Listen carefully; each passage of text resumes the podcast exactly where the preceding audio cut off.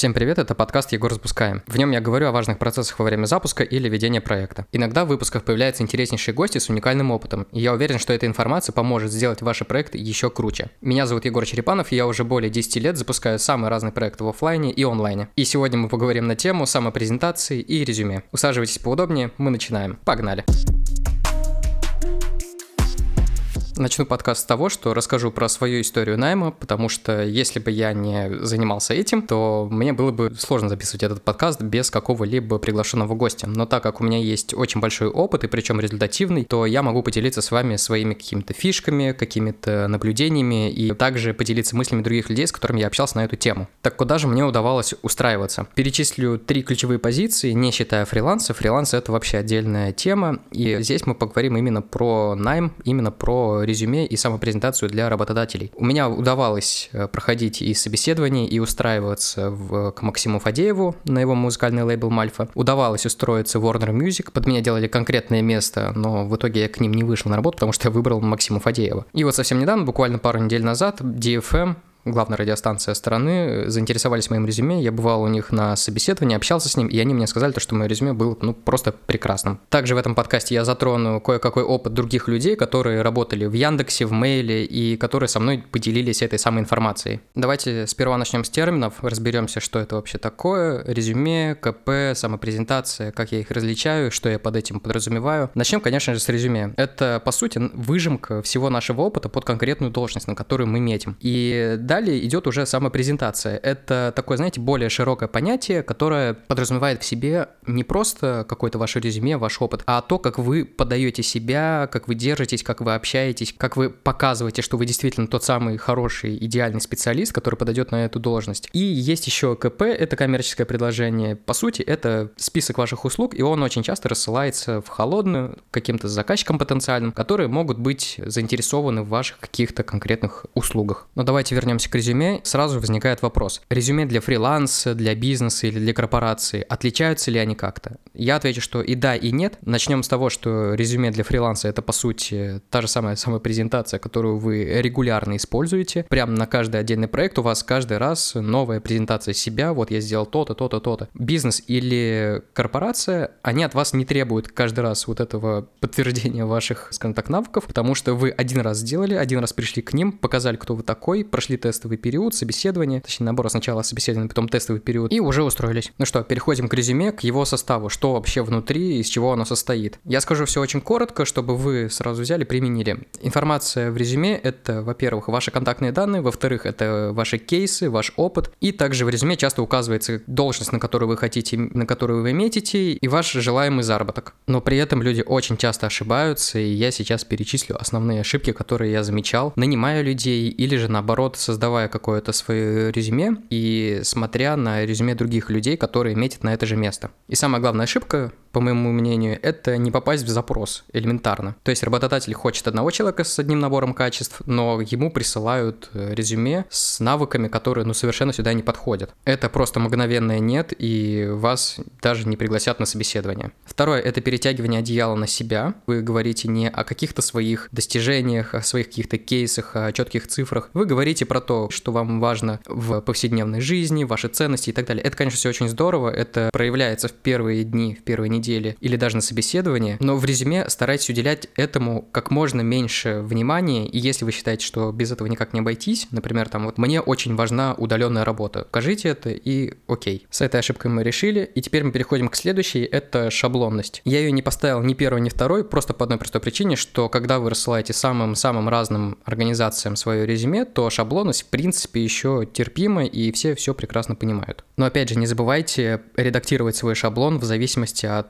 той должности, от той вакансии, куда вы отсылаете свое резюме. Вспоминаем первый пункт – не попасть в запрос. Далее идет одно из моих любимых, как э, для дизайнера, это дизайн ради дизайна. Есть люди, которые создают свое резюме, прибегая к каким-то графическим редакторам, и это, с одной стороны, плюс, потому что вы показываете более серьезный подход к своему делу, но с другой стороны, стоит вам чуть-чуть ошибиться в дизайне, сделать э, упор на красоту, а не на функционал, не на удобство, то все, это резюме пойдет в мусорку, потому потому что оно будет, ну, нечитабельным, неподходящим для человека, который вас принимает. Ему будет просто неудобно воспринимать информацию. Если вы в первый раз делаете резюме, то старайтесь делать его сначала хотя бы в Google Доке, но дальше уже можете применить какие-то свои навыки. Например, если вы дизайнер, то сделайте что-нибудь в фигме. Красивое, лаконичное, возьмите за основу тот же Google документ и на его основе уже там сделать какие-то элементы, акценты и так далее. Но не перебарщивайте. И теперь скажу про последний пункт. Это один из самых распространенных – ложь. Не пишите в резюме того, что вы не сможете сделать, не сможете подтвердить или чему не сможете обучиться. Да, человек – существо крайне адаптируемое, но все-таки нужно иметь какое-то здравое зерно у себя в голове и понимать, что ложь, она здесь явно на навредит. И очень важный момент, как не допускать ошибок в резюме, я расскажу в своем новом продукте по самопрезентации и резюме. Так, теперь мы знаем все ошибки и переходим к тому, на что обратить внимание в вашем резюме. Первое и самое главное, оно вытекает из э, первой ошибки, это соответствие должности и пунктов в резюме. Представим, вы хотите устроиться на дизайнера, вы считаете себя очень классным специалистом, но почему-то в резюме пишете про свой опыт таргетолога. Это, конечно, все очень хорошо, это все очень круто, вы молодец, но как таргет поможет сейчас вам в работе дизайнера? Непонятно. Далее идет конкретика. Мне очень важным кажется этот пункт, потому что часто люди в резюме пытаются написать сложными формами, сложными предложениями, словами. Нет, делайте максимально просто, четко. Вот я работал там-то, сделал то-то, результат такой-то. Ничего лишнего. Все коротко, лаконично. Человек, который будет читать ваше резюме, он такой, ага, ага, ага, все понял, классно. Третьим пунктом у меня стоит персонализация, но это такой очень тонкий момент, потому что если вы метите на какую-то очень крутую должность, персонализация обязательно. Если же вы стараетесь просто вот найти какую-то работу, какую-то вакансию, куда вас примут, то персонализация, она не сильно здесь важна. Просто соблюдаем первые два пункта. Четвертый пункт — это дизайн и оформление. И здесь очень такой тонкий нюанс. Если вы не умеете дизайнить или же вы только начинаете, старайтесь использовать классические форматы резюме, то есть взять Google документ, вписать туда текстом, что у вас есть, и на этом остановиться, без каких-либо дизайнерских изысков. Потому что дизайн, он может вам как и помочь, выделив вас, ваше резюме среди десятков, сотен потенциальных работников, но в то же время оно может просто просто так сильно загасить все ваши регалии, все ваши классные достижения, что люди, просто открыв резюме, поняв то, что это просто вырвиглазное какое-то создание, они его закроют, даже не прочитав, даже не узнав, какой вы действительно классный специалист. Но если все-таки у вас рука поднимается сделать какое-то оформление, делайте очень лаконичное, минималистичное, без всяких изысков, просто акцентируя внимание на каких-то ключевых позициях. И пятый пункт, что очень важно в резюме, это кейсы и опыт. Почему я их выделил отдельно? Потому что многие совершенно забывают про то, что кейсы и опыт — это то, что вас будет продавать, это первоочередное, что должно быть вообще в резюме. Кейсы оформляются очень легко, вы просто-напросто пишете точку А, что было сделано, точку Б, какой результат. Все, это простая схема, которая работает как часы. И такой бонусный пункт, всегда указывайте контактные данные свои, почту, телефон, мессенджеры, указывайте приоритетный способ связи, это, не знаю, там WhatsApp, Telegram, укажите, это лишним не будет. И теперь давайте перейдем к вопросам от подписчиков подписчиков, которые мне прилетели в окошко. Я его выставлял в Инстаграме, выставлял в Телеграме. Первый звучит так. Неуверенность и страх. Как это не показывать? Я отвечу так. Вам нужно репетировать то, что вы скажете, хотя бы в какой-то минимальной такой комплектации. То, что вот, я такой-то специалист, то-то умею, вот у меня в резюме указано это, и я начинаю раскрывать, что это вообще такое, что это за проект, какие были задачи. Это все помогает как-то успокоиться на первых порах. Но когда происходит само собеседование, то само собой, бывает, вы очень сильно нервничаете, бывает очень сильное какое-то напряжение, страх. Поймите одну вещь, вас выбрали, вас позвали сюда, чтобы вы показали то, на что вы способны. И если вы будете бояться, мямлить, вы будете неуверенными в том, что вы говорите, вас не выберут, скорее всего. И второй вопрос, который мне очень сильно понравился, он был про честность, насколько нужно быть честным при составлении резюме или на собеседовании. Давайте назовем это честно про честность. Чем больше вы солжете, тем быстрее это всплывет, и тем быстрее вы окажетесь на улице, потеряв свою должность, причем вы не просто потеряете, а еще и вот в этих вот кругах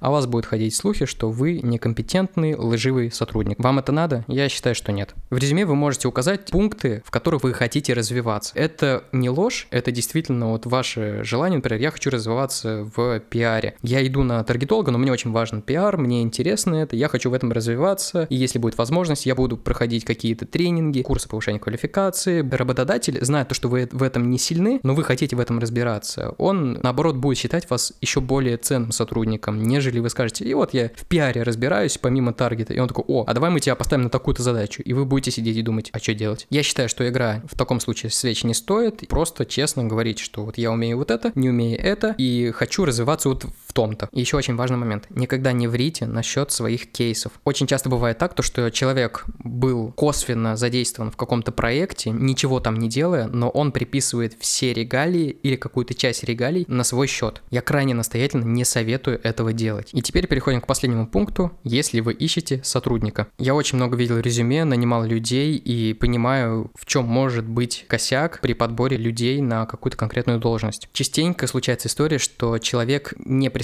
из себя то, что он э, пытается показать. И чтобы сразу на берегу понять, что здесь происходит, нужно раздавать тестовые задания. Человек не должен отказываться от этого тестового задания, потому что в нем мы сразу можем показать, что мы хотим видеть от человека, какие навыки у него должны быть. Во-вторых, как он справится с этим, как быстро, как качественно. То есть тестовые задания в данном случае это тот самый экзаменационный билет у нас в университете, который мы обязаны дать нашему потенциальному сотруднику. И кто лучше справится с этим тестовым заданием, конечно же, лучше делать одно и то же тестовое на всех потенциальных сотрудников. И кто лучше с ним справится, тот больше всего подходит на эту должность. Еще очень важный момент, обязательно спросите про то, почему человек ушел с прошлого места работы, вышел с каких-то проектов, спросите у него про ошибки и посмотрите на его реакцию, как он отвечает, как он аргументирует, что он говорит в принципе про своих бывших работодателей. Если он поливает их грязью, что они все такие плохие, все они такие ужасные, какова гарантия, что он не скажет так про вас, если у вас что-то не получится, не, не срастется вот этот ваш коннект. И это тоже вот людям, которые устраиваются, очень важный пунктик. Никогда не засирайте своих бывших работодателей, даже если у вас лютые проблемы с ними были. Просто говорим, что вас не устроили условия работы, и вы нашли более подходящее для себя. Это будет все равно такой, знаете, сыроватый ответ, но он гораздо более нейтральный, нежели вы будете поливать грязью своих бывших работодателей. И последний пункт, если вы ищете сотрудника, посмотрите те кейсы, которые он указал у себя в резюме, и спросите у него более детально какие-то нюансы